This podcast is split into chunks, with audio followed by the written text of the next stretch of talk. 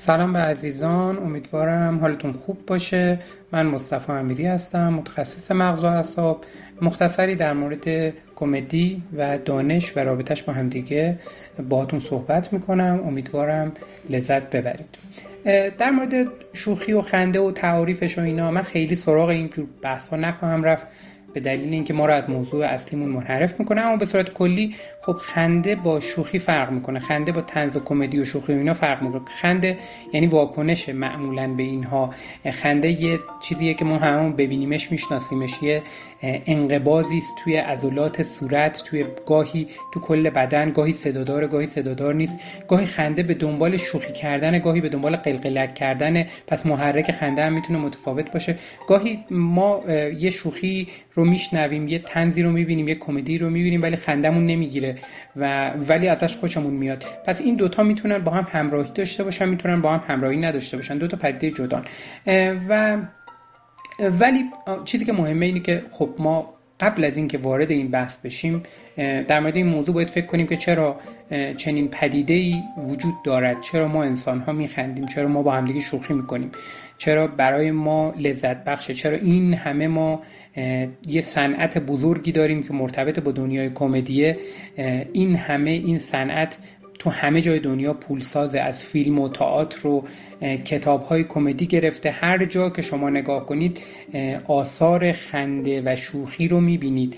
و اینکه چرا ما به عنوان بشر امروزی نیاز به یه همچین چیزی داریم خب همیشه سوال بوده. تقریبا همه فلاسفه در مورد این موضوع نظر دادن. یه موضوع جالبی که وجود داره اینه که اغلب فلاسفه برای اینکه نظرشون جدی گرفته بشه وارد هیته تنز و شوخی هم شدن و به نظر می‌رسه که این هیته جدیتر از این حرف هست و شناختنش و دونستنش جز به اون چیزهایی است که کمک می‌کنه برای اینکه هم ما تکامل انسان رو بشناسیم هم یکی از پیچیده ترین ویژگی های شناختی بشر رو واردش بشیم. یعنی همون توانایی مربوط به شوخ طبعی. به دلیل اینکه یک شوخی ساده در واقع ترکیبی از مهارت های زبانی تئوری ذهن نمادگرایی تفکر انتظایی و ادراک اجتماعی رو در بر می‌گیره. یه شوخی خیلی ساده. پس یه شوخی خیلی ساده با وجود ظاهر خیلی سادهش معمولا خیلی پیچیده است. و بعد نکته متناقض اینجاست که با وجود اینکه خیلی پیچیده است گاهی اصلا معمولا ما بدون اینکه پیچیدگی های اون شوخی رو به صورت کامل درک کنیم به صورت رفلکسی ممکنه بخندیم. یعنی مثل بقیه رفلکس هایی که تو بدنمون داریم به صورت رفلکسی و بدون درک آگاهانه عواملی که توش موثرن ممکنه بخندیم. اینم نشون میده که این رفتار چون رفلکسی شده پس احتمالا یک جایگاه تکاملی مهم داشته که ما اگر اون عوامل مؤثر در اون رو هم نشناسیم ولی پاسخه رو داریم میدیم به اون چیزی که مثلا محرک که داریم به صورت شوخی دریافت می‌کنیم. پس به نظر می‌رسه که شوخ طبعی شوخی خنده چیزیه که احتمالا مزایایی برای ما داشته. مزایای اجتماعیش احتمالا خیلی زیاده. ولی به نظر می‌رسه تو سالهای اخیرم توی تحقیقات اخیرم نشون داده شده که مزایای فیزیولوژیک هم داره. یعنی مثلا تقویت سیستم ایمنی هم می‌کند خندیدن و حس شوخ طبعی. بالا داشتن یا اینکه سلامت قلب و عروقمون یا حتی تو بعضی مطالعات دیده شده که با طول عمر ما رابطه داره. یعنی وقتی ما شوخ تر هستیم بیشتر میخندیم و جوک ها رو بهتر درک می‌کنیم اینا همه کمک می‌کنه که ما طول عمرمون هم حتی افزایش پیدا کنه. از طرف دیگه به نظر می‌رسه که خب یه سری هزینه های تکاملی هم داشته. یعنی خب خندیدن در طول تاریخ اگر که همینجوری بخوایم از نظر تکاملی بررسیش کنیم به نظر می‌رسه که این صرف این همه انرژی برای مخصوصا برای قهقه زدن و خنده های شدید منطقی به نظر نمی‌رسه. این یک عیب تکاملی از طرف دیگه این زمان زیادی که توی همه فرهنگ ها وجود داره که آدما دور هم میشینن و دور هم میگن و میخندن این زمان هم باز از نظر تکاملی یه مشکل تلقی میشه به دلیل اینکه این زمان می‌تونسته صرفه فعالیتی بشه که شاید سودمندتر باشه. و همچنین خود سر و صدای خنده و اون جلب توجهی که می‌کنه خنده اونم می‌تونه خب برای انسان خطرناک باشه به دلیل اینکه خب توجه شکارچیان رو می‌تونه جلب کنه به خودش. پس با وجود این معایب تکاملی به نظر می‌رسه که خنده مزایای بیشتری داشته که در طی تاریخ بشر باقی مونده. تقریبا میشه گفت که هیچ قومی تا الان پیدا نشده که با خندیدن با خنده ناآشنا باشن و در همه اقوام در طول تاریخ همیشه موضوع خنده وجود داشته حالا با مدل های مختلف این تا اینجا به صورت کلی مقدمه اولیه. یک کمی در مورد تئوری های مربوط به شوخی و کمدی صحبت می‌کنیم و بعد وارد بحث اصلی میشیم. شوخی و خنده تئوری های مختلفی. داره. همه دانشمندان تقریبا در موردش نظر دادن و در موردش شاید بشه گفت که دهها تئوری مطرحه در مورد اینکه چرا ما اصلا شوخی و خنده رو داریم چرا در طی تکامل حذف نشده و اینکه چه کمکی به ما می‌کنه چه ویژگی مثبتی داره. این در موردش تئوری های مختلف مطرح شده اما به دلیل ماهیت چند لایه بودنش به دلیل پیچیده بودنش هیچ تئوری به تنهایی کفایت نمی‌کنه. من به مهمترین تئوری های تکاملی و غیر تکاملی اشاره خواهم کرد و یه توضیحی هم میدم که چرا این تئوری ها مهمه. یکی از تئوری ها تئوری جایگاه اجتماعیه یعنی این تئوری میگه که خب در طی روند تکامل یکی از ابزارهایی که افراد پیدا کردن برای اینکه جایگاه اجتماعی خودشون رو بالا ببرن همزمان جایگاه اجتماعی رقیب رو پایین بیارن بدون اینکه آسیب فیزیکی وارد کنن به خودشون و رقیبشون شوخ طبعی بوده. یعنی با در واقع خنده با شوخی جایگاه اجتماعی خودشون رو بالا می بردن جایگاه رقیبشون رو همزمان پایین می آوردن و بعد این شانسشون رو توی تولید مثل و شانسشون رو در اون اهداف تکاملی که داشتن افزایش می‌داد. این یه تئوریه که خب قابل توجه به اعتقاد من. یه تئوری دیگه که تئوری خیلی جالب تریه اینه که در واقع شوخ طبعی و خنده جایگزین سوشال گرومینگ یا همون نظافت اجتماعی شده. یعنی به مرور که نخستی ها پرایمت ها پیشرفته تر شدن جایگاه اون سوشال گرومینگ تا حدودی توسط خنده و شوخی و به تو درجات پیشرفته تر زبان مکالمه کردن تا حدودی با اینها پر شده. یعنی اصلا خنده و شوخی زمینه اون توسعه زبان رو تسهیل کرده توی پرایمت ها. و دلیلش هم این بوده که یکی از دلایلش این بوده که گروه ها که بزرگتر شدن روابط اجتماعی که پیچیده تر شده دیگه اون امکان اون نظافت اجتماعی دیگه به صورت گروهی وجود نداشته. یعنی همون پدیده ای که مثلا یه میمون میشینه سر اون یکی رو شونه می‌کنه نگاه می‌کنه ببینه که توی بدنش روی لای موهاش اگه آشغالی هست آشغاله رو برداره. اینو بهش میگن social grooming.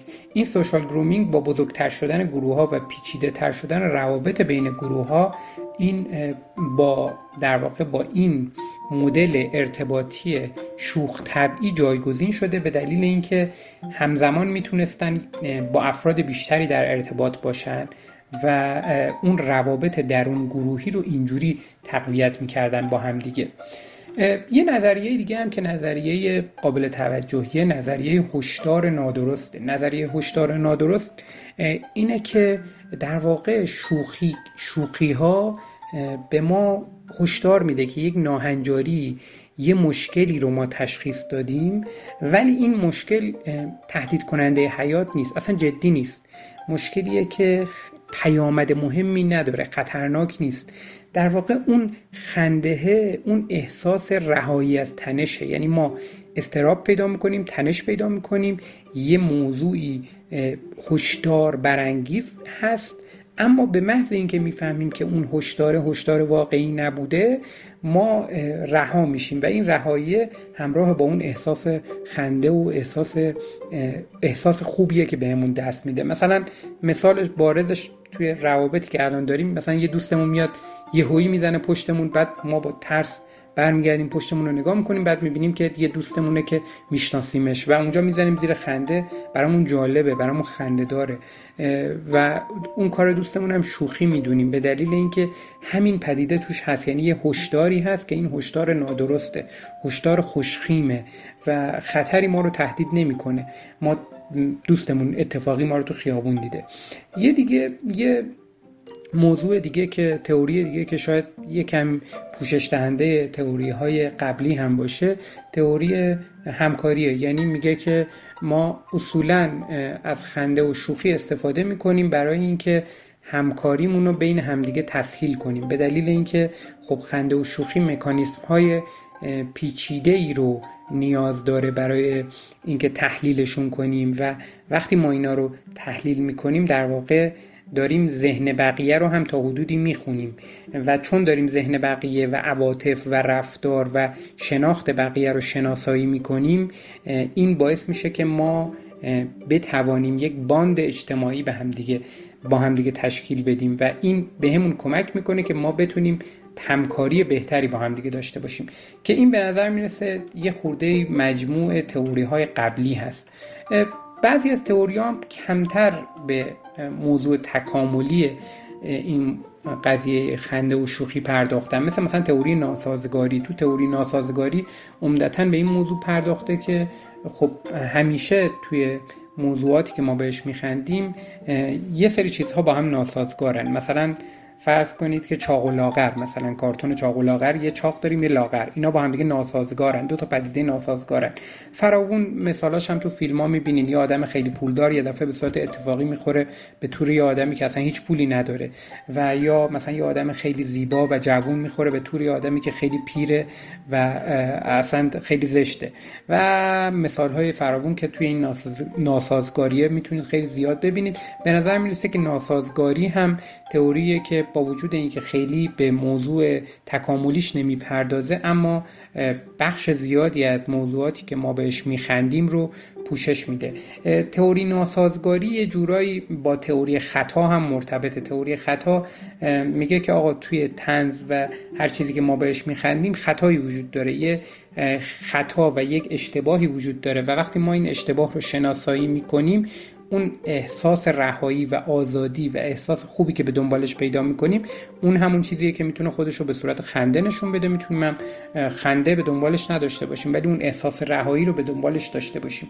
پس توی تئوری خطا هم خب نسبتا نزدیک به تئوری ناسازگاریه و اینو تا حدود توضیح میده. یه سری تئوری های دیگه هم هست که خب تئوری اینه که مثلا خنده و شوخی برای اصلا بیان احساسات سرکوب شده جنسی یا پرخاشگری سرکوب شده است که اینم باز مثالهاش رو فراوون می‌تونیم ببینیم ولی به دلیل اینکه فقط انواع خاصی از شوخی و انواع خاصی از تنز رو پوشش میده خیلی دیگه بهش نمی‌پردازیم.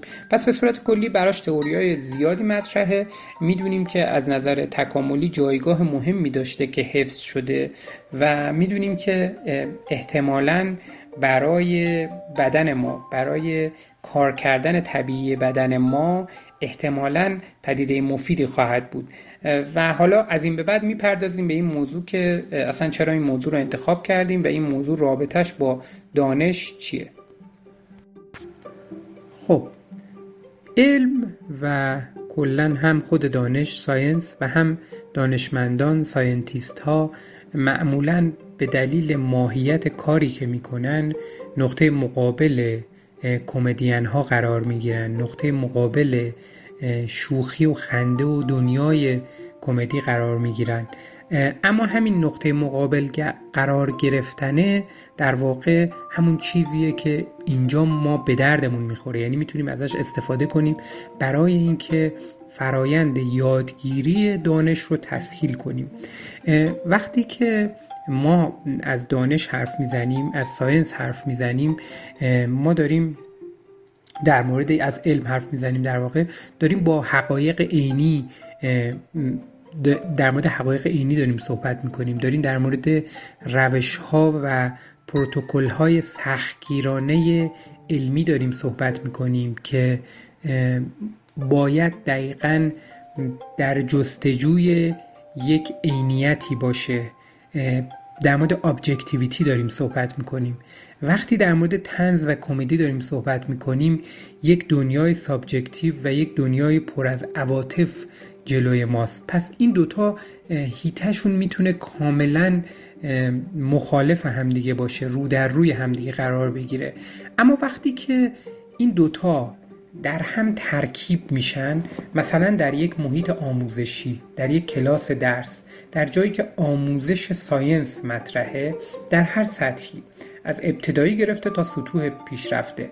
وقتی که آموزش science مطرحه وارد کردن شوخ طبعی وارد کردن خنده باعث میشه که از لحاظ عصب شناسی اولا نیمکره های مغز هر دو به صورت همزمان فعال بشن. فرایند یادگیری تقویت میشه به دلیل اینکه عواطف بیشتری توی یادگیری دخیل میشن. یعنی مسیرهای بیشتری به صورت همزمان فعال میشن. پس فرایند یادگیری تسهیل میشه. علاوه بر این استراب یادگیری هم کاهش پیدا می‌کنه چون خنده اصولا استراب رو کاهش میده. اون جوی که ایجاد میشه استراب رو کاهش میده و این باعث میشه که به خاطر سپاری اطلاعات هم بهتر باشه.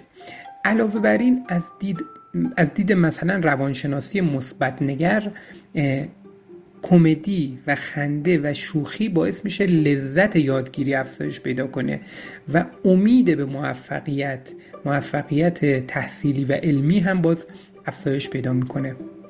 تو مطالعات خیلی متعددی که در مورد این انجام شده که دانش آموزا چجوری به مدرسین نگاه می‌کنن تقریبا تو همه مطالعات بیشتر از 90 درصد دانش آموزان گفتن که مدرسینی که شوخ تب باشن و تو کلاسشون یا همیشه یا در بعضی موارد از شوخی و خنده استفاده کنن برای اینکه مفاهیم پیچیده رو منتقل کنن رو ترجیح میدن به بقیه اساتید. اینم که خب به عنوان یه موضوع خیلی ساده هممون می‌دونیم و بارها احتمالا تجربه کردیم. علاوه بر اینها اون اثری که شوخ طبعی توی گروه می‌ذاره و اون انسجام گروهی که ایجاد می‌کنه بین خود مدرس و دانشجوها و علاوه بر اون بین دانشجوها با همدیگه اینم باعث میشه که اون پویایی گروه افزایش پیدا کنه انسجام گروه افزایش پیدا کنه و اینم با چون روابط در اون گروهی رو بهتر می‌کنه معمولا یادگیری رو تقویت می‌کنه. اما خب چرا بنزه کافی از این هیته استفاده نمیشه؟ یکی از دلایلی که بنزه کافی از شوخی و خنده توی کلاس ها شاید استفاده نشه اینه که خطراتی که این موضوع ایجاد می‌کنه و انحرافاتی که ممکنه ایجاد کنه شاید دردسر ایجاد کنه برای مدرسین و خیلی از مدرسین ترجیح بدن که اصلا وارد این هیته نشن. مثلا ممکنه یکی از شاگردا موضوع رو به ابتزال بکشونه یا بعضی از شاگردان توی کلاس احساس کنن که اجازه دارن که هر شوخی رو تو کلاس مطرح کنن. تنزهای جنسی مطرح بشه. موضوعاتی که پر از کنایه یا فحاشی باشه مطرح بشه. و اینجا چون خب جمع کردن این موضوع هم انرژی زیادی می‌بره و علاوه بر این ممکنه که باعث ایجاد یک مانع عاطفی بشه یعنی اثر کاملا معکوس ایجاد کنه. به دلیل اینکه این فرایندها ممکنه ایجاد بشه خیلی از مدرسین و کسانی که در فرایند آموزش علم هستن اصلا کلا این موضوع رو کنار می‌ذارن استفاده از شوخی و خنده رو به دلیل اینکه با این چالش هاش مواجه نشن. اما با توجه به حرف هایی که قبل از این زدیم به نظر می‌رسه که اثر مثبت استفاده کردن از شوخی و خنده توی کلاس اینقدر بزرگ هست که این چالش ها رو به جان بخریم و از شوخی و خنده بیشتری استفاده کنیم برای اینکه فرایند یادگیری تقویت بشه. باز یه نکته دیگه ای که به نظرم در دنیای دانش و دنیای کمدی خیلی جالبه و خیلی نکته مشترک عجیبی است. اینه که وقتی شما می‌خواین یک scientist خوب یک دانشمند خوب رو تعریف کنید ویژگی هایی که براش تعریف می‌کنید چیه؟ ویژگی های کلی یک دانشمند خوب رو اگر بخوام به صورت خلاصه بگم یکی کنجکاویه که خب دانشمندان هم در مورد خودشون هم دنیای اطراف خودشون در مورد همه پدیده ها به شدت کنجکاوند. دانشمندان صبور هستند آزمایش ها رو مجبورن که بارها و بارها و بارها تکرار کنن برای اینکه نتایجشون در واقع تایید بشه. دانشمندان شجاع هستن معمولا باید دلشون رو به دریا بزنن هیته جدید رو کشف کنن. خیلی باید فرد دانشمند جزئیات محور باشه و باید بتونه جزئیات رو خیلی خوب شناسایی کنه. علاوه بر این خب خلاقیت توانایی ارتباطی قوی و داشتن یه ذهن باز و نداشتن تعصب اینا جز ویژگی های مهم یک در واقع ساینتیسته. اما همین ها دقیقا همین ویژگی ها کمک می‌کنه که یک کمدین خوب هم ساخته بشه. یعنی تک تک ویژگی هایی که نام بردم برای اینکه یک کمدیانی بتونه یک آثار خاص و یک آثار منحصر به فرد خلق کنه تک تک این ویژگی ها رو باید داشته باشه.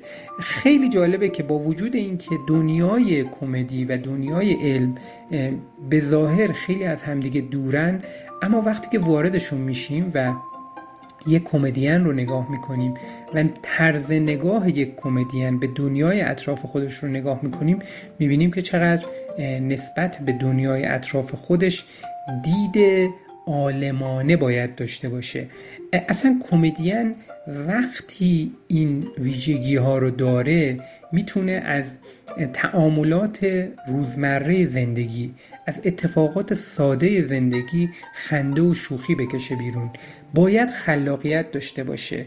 باید بتونه ارتباطات اجتماعی خوب داشته باشه. باید ذهنش رو از پیشفرزهای قبلی پاک کنه تعصب چندانی نداشته باشه. ضمنا باید بسیار کنجکاو باشه و دنبال پیدا کردن سوژه بگرده و علاوه بر همه اینها معمولا کمدین ها خیلی صبورن چون مجبورن که یک در واقع یه جمله که می‌خوان بگن یک عبارتی که می‌خوان بگن یه جوکی که می‌خوان تعریف کنن رو بارها شاخه هاش رو بزنن با انواع روش های مختلف اینو بگن تا ببینن که چجوری می‌تونن بهترین نتیجه رو ازش بگیرن. و نهایتا خب این فرایند تکرار کردن و آزمایش کردن یک فرایندیه که خب در هیته دانش هم ما باش آشنا هستیم و خب هر روز دانشمندان این کار رو انجام میدن. شجاعت هم باز از اون ویژگی های مشترکه که توی هر دوی هم کمدین ها هم دانشمند ها تا حد زیادی باید وجود داشته باشه برای اینکه وارد قلمروهای جدید بشن. علاوه بر اینا شما اگر که ویژگی های یک کمدین خوب رو نگاه کنید می‌بینید که یک کمدین خوب معمولا آدم خاضعیه. یعنی یه نگاه از پایین داره به خیلی از مسائل. خودش رو خیلی راحت می‌تونه بکوبه. خیلی راحت می‌تونه اون تیغ انتقاد خودش رو قبل از اینکه به کسی بکشه به خودش بکشه. و شاید شما جاهایی که بیشترین جاهایی که یه نفر می‌بینید که خودش میاد خودش رو با خاک اکسام می‌کنه تو دنیای مثلا کمدی استنداپ کمدی باشه. و این باز از اون ویژگی هایی که لازمه نگرش علمیه. سوالای بدیهی رو یه کمدین وقتی می‌پرسه برامون جالبه بهش میخندیم.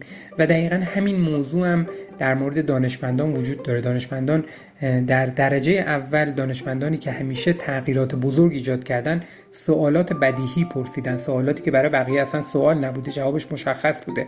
ولی چون این سوال رو پرسیدن و اون جواب مشخص و جواب تعیین شده رو قبول نکردن دنبال یک جواب جدیدی افتادن و یک جواب جدیدی پیدا کردن.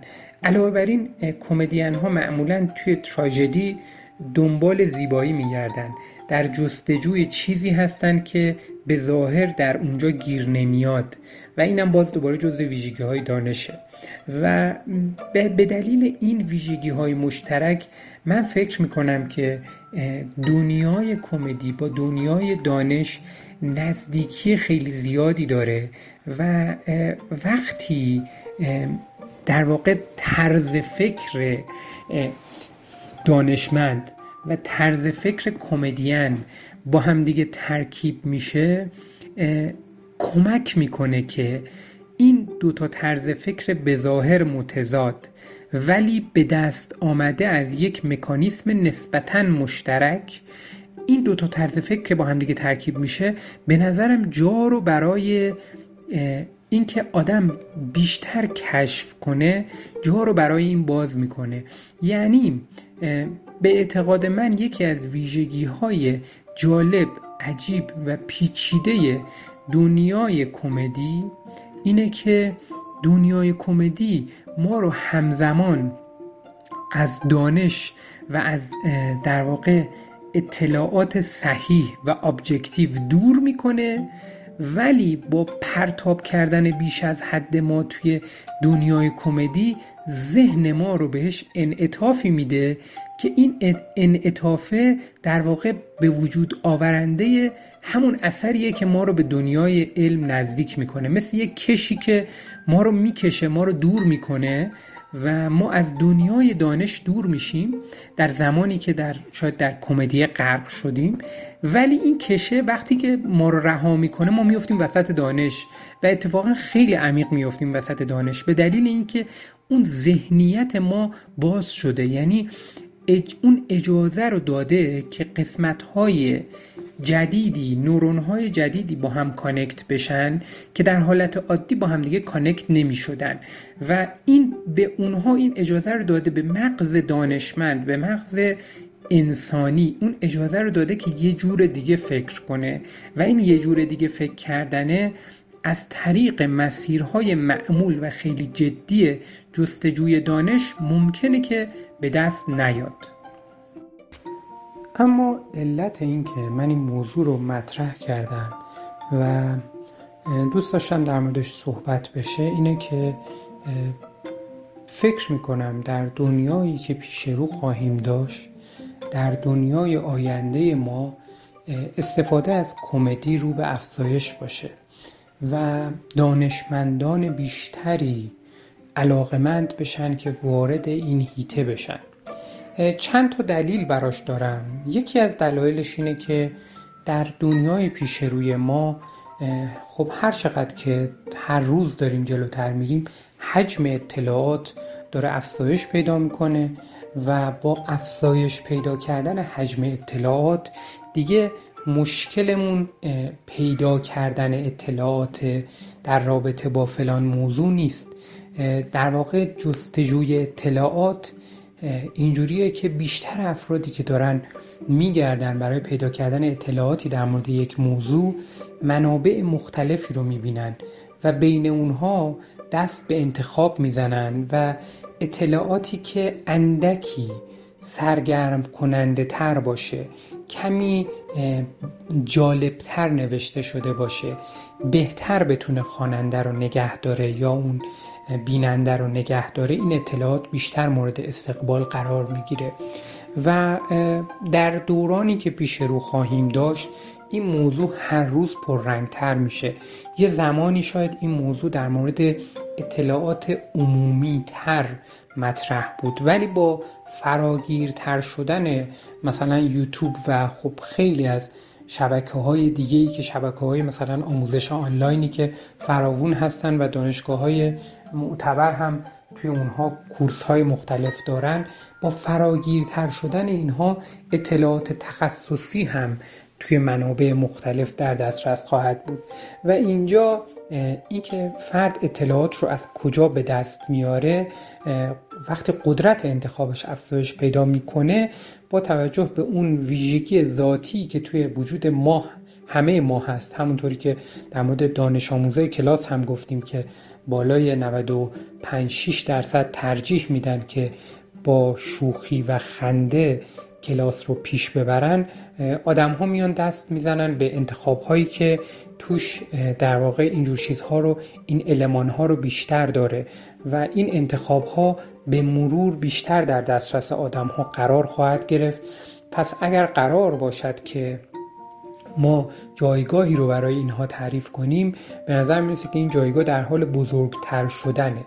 اما خب نمونهش رو در سالهای اخیر می‌تونیم فراوون ببینیم. مثلا انیمیشن هایی مثل Rick and Morty یا سریال هایی مثل Big Bang Theory یا خیلی چیزهای دیگه که مثالهاش فراوونه و می‌تونید ببینید که در واقع ماهیت علمی دارن و از تئوری های علمی استفاده می‌کنن. ولی برای سرگرمی نه برای آموزش علم برای سرگرمی. این نشون میده که سرگرمی ها هم بخشی از سرگرمی ها هم داره به این سمت حرکت می‌کنه و با توجه به موفقیتی که این مدل از سرگرمی ها تو سالهای اخیر کسب کردن اثرشون در آینده بیشتر و بیشتر خواهد شد و احتمالا اینها رو بیشتر خواهیم دید. علاوه بر اینها با اتوماتیک تر شدن همه چیز و با کاربرد بیشتر هوش مصنوعی زمان خالی ماها بیشتر میشه. یعنی همه ماها یک زمانی رو باید اختصاص بدیم در حال حاضر به سرگرم کردن خودمون به تفریح کردن لذت بردن از زندگی و همین زمانی که ما زمان لذت بردن و زمان خالیمون داریم این زمانه به مرور افزایش پیدا خواهد کرد. یه بخشی از آدما ترجیح میدن در این زمانهایی که زمان استراحتشونه یادگیری رو ادامه بدن و اینجا دوباره اون فرایند یادگیری که همراه با شوخی و خنده باشه بیشتر مورد استقبال قرار می‌گیره.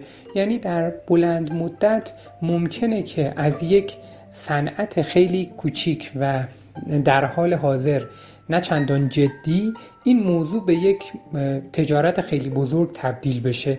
در واقع آموزش هایی که توشون به صورت ساختار یافته از کمدی و از شوخی و خنده استفاده شده ولی آموزش های کاملا جدی هستند خب این به صورت کلی در مورد آینده که احتمالا پیش روی ما خواهد بود و اینکه چرا احتمالا نیاز به کمدی افزایش پیدا خواهد کرد؟ در مورد چهره هایی که توی این سالها وارد این هیته شدن هم مثلا آقای نیل دگراس تایسن یکی از نمونه هاشه که می‌تونید خب ببینید کاراشو هم توی سریال های تلویزیونی که ماهیت کمدی داره تا حدودی حضور داره هم صحبت کردنش پادکستش همه اینها پر از کمدی و پر از شوخی و پر از جوکه ولی خب یک دانشمند شناخته شده و مورد احترام جوامع علمیه. چنین چیزی در گذشته وجود نداشت به صورتی که الان وجود داره. یعنی یک دانشمند اگر میومد خودش رو قاطی این مسائل می‌کرد دیگه ارزش خودش رو از دست می‌داد و تو مجامع علمی خیلی جدی گرفته نمی‌شد. در حالی که در حال حاضر تو دنیای کنونی ترند به سمت اینه که کم کم چنین دانشمندهایی حتی جدیتر گرفته بشن. هم توسط همکاران خودشون هم توسط مدیاها بیشتر بهشون توجه بشه و جدیتر گرفته بشن. و این تازه اول داستان قاطی شدن بیشتر شوخی و خنده و کمدی تو دنیای دانشه. در نهایت من در این قسمت پایانی تلاش می‌کنم که برخی ابزارهایی که بهتون کمک می‌کنه که بتونید به دنیای اطرافتون یکم با حس شوخ طبعی بیشتری نگاه کنید و بتونید خلق کنید. لحظه های شادی آفرین و لحظه های خنددار رو خلق کنید. من سعی می‌کنم این ابزارها رو بهتون معرفی کنم. یه دوره خیلی مفصلتر در حال حاضر من دارم تهیه می‌کنم که برای آموزش خیلی حرفه‌ای در واقع خود کمدی به صورت تخصصی. ولی در این گفتگوی کوتاه سعی می‌کنم که فقط ابزارها رو معرفی کنم به دلیل اینکه این ابزارها اولین چیزی هستن که ما برای کمدی بهشون نیاز داریم. ولی خب دونستن ابزارها به ما لزوما ما رو کمدین نمی‌کنه یا لزوما ما رو بامزه نمی‌کنه. به خاطر اینکه خیلی چیزهای دیگر رو باید یاد بگیریم. مثلا timing تو کمدی بسیار مهمه. اینکه چجوری کدوم ابزارها رو در کجا استفاده کرد مهمه. شناختن سبک های کمدی مهمه و و خیلی چیزهای دیگه. یعنی وقتی که در عالم کمدی به صورت تخصصی ما وارد میشیم می‌بینیم خب خیلی موضوع پیچیده است. اما به صورت کلی خلق کردن صحنه هایی که همراه با شوخی و خنده باشه در توان همه ما هست و از این موضوع می‌تونیم استفاده کنیم برای اینکه روابط خودمون رو بهتر کنیم. اگر توی هیته آموزش هستیم آموزش علم و دانش هستیم بتونیم با مخلوط کردن مقداری کمدی مقداری خنده و شوخ طبعی توی این آموزشمون بتونیم آموزشمون رو اون استفاده هایی که قبلا بحثش رو کردیم اون استفاده ها رو ازش ببریم. خب یکی از چیزهایی که عناصری که توی کمدی ها تقریبا همه جا مشترک تعارضه. تعارض می‌تونه منجر به ایجاد صحنه خندهدار بشه. تعارض تعارض به شکل مخت... اشکال مختلف. تعارض بین چیزی که داره میگه و حالت صورتش. یعنی یه چیزی که داره میگه کاملا متضاد اون حالت صورتشه. یا تعارض بین چیزی که داره ازش دفاع می‌کنه داره میگه این اعتقاد منه و رفتاری که داره اون فرد در اون لحظه داره انجام میده. دیدن این تعارض بدون که اصلا بخواین توضیحی بدین دیدن این تعارض خنده داره. تعارض بین چیزهایی که اصولا نقاط مقابل همدیگه هستن مثل مثلا متنفر بودن و دوست داشتن. تعارض اینها وقتی اینها با همدیگه کنار همدیگه قرار می‌گیرن تعارضشون جالبن. و این یکی از اولین ابزارهایی که میشه استفاده کرد برای اینکه اون لحظه و اون فضای کمدی رو خلق کنیم. جابجایی نقش ها باز یکی دیگه از چیزهایی که خیلی ابزارهای ساده است. یعنی هر جا که جابجایی نقش داشته باشیم می‌تواند به صورت بالقوه می‌تونه منجر به خلق اون صحنه خندهدار بشه. مثلا بیا آدمی بیاد قوقولی قوق کنه بیاد خروس رو با قوقولی قوق کردن خروس رو بیدار کنه. یا اینکه یه مثلا پدر بزرگ و یه نوه نقششون با همدیگه جابجا بشه و کارهای همدیگه رو انجام بدن. درخواستایی که دارن درخواستای همدیگه باشه. این جابجایی نقش ها به خودی خود خنده داره. و جابجایی نقش ها رو رد پاش رو خیلی جاها می‌بینید. یعنی خیلی جاها توی سناریوهای حتی خیلی پیچیده سریال ها و فیلم های کمدی جابجایی نقش ها رو می‌بینید. سه قسمت بودن کمدی هم خیلی فراوون. مخصوصا توی جوک های کوتاه خیلی دیده میشه سه قسمتی بودن کمدی. یعنی ما توی بسیاری از جوک ها یا چیزهایی که میشنویم و برامون بامزه است سه تا عبارت میشنویم که عبارت اول و دوم قابل پیش بینی توقعش رو داریم ولی عبارت سوم غیر قابل پیش بینیه و ما توقعش رو نداریم و یهویی شوکه میشیم و اونه که برامون خنده داره. این سه قسمتی بودن هم خب یه موضوع جا افتاده است. معمولا نه به سمت چهار پنج قسمتی میرن کمدین ها نه به سمت دو قسمتی میرن. یعنی باید دو تا قسمت وجود داشته باشه که در واقع فرد عادت کنه به اون مدل اتفاقی که داره میافته و وقتی دوتا وجود داشته باشه تو ذهنش اون سومی رو پیش بینی کنه یعنی پترن رو بشناسه و سومی رو پیش بینی کنه. بعد یهویی سومی رو که اون گوینده میگه متوجه میشه که پترن رو اشتباه شناسایی کرده و با یه جوک طرفه و پترن اصلا چیز دیگه ایه و خب این خنده داره. کلا المان سپرایز کردن توی جوک ها خیلی زیاده. یعنی بعضی ها میگن یک عنصر اساسیه. همیشه باید ما اون پیچ ناگهانی رو باید داشته باشیم. همیشه باید یه دفعه قافلگیر کنیم کسی که داره میشنوه اون جوک رو. و این المان هم خب اینجا هم که ما داریم می‌بینیم هست. یه موضوع دیگه هم که معمولا خودش باعث ایجاد صحنه های خنده میشه ما اوناست گروه ما و گروه اوناست. یعنی اینکه آدم ها رو بیایم تو گروه های مختلف طبق بندی کنیم و بعد طبق اون پیشفرض هایی که ما در مورد اون گروه ها داریم در مورد اون پیشفرض ها نظر بدیم. حالا می‌تونه این نظرات اقراق شده باشه یا می‌تونه به یک جنبه به ظاهر بی اهمیت اون گروه ها اشاره کنه. مثلا گروه مردان و زنان همیشه خنده دارن اینکه مثلا فرض کنید مردان شنونده های خوبی نیستن همین وقتی که توش اقراق میشه باعث آفریدن صحنه های خیلی خندهدار میشه. حالا ممکنه که این اقراقه با یک چیزی ترکیب بشه که اون موضوعی که با اون ترکیب شده اون موضوع کاملا خلاقانه و خاص باشه یا اینکه یه موضوع کاملا بی اهمیت باشه. اما این اقراق خنده داره و اینکه وقتی از این کلیشه ها استفاده می‌کنه کمدین و یا کسی که داره جوک میگه وقتی از این کلیشه ها استفاده می‌کنه این کلیشه ها چون کلیشه های آشنایی هستن به راحتی افراد باش ارتباط برقرار می‌کنن و باهاش میخندن. اما خب اینجا اون خطا هم ممکنه وجود داشته باشه. یعنی مثلا این کلیشه ها ممکنه خیلی کلیشه های مثلا جنسیتی ممکنه برای یک گروه های آزاردهنده باشه یا خوب نباشه و اینجاها باید خب طبیعتا حواسمون باشه.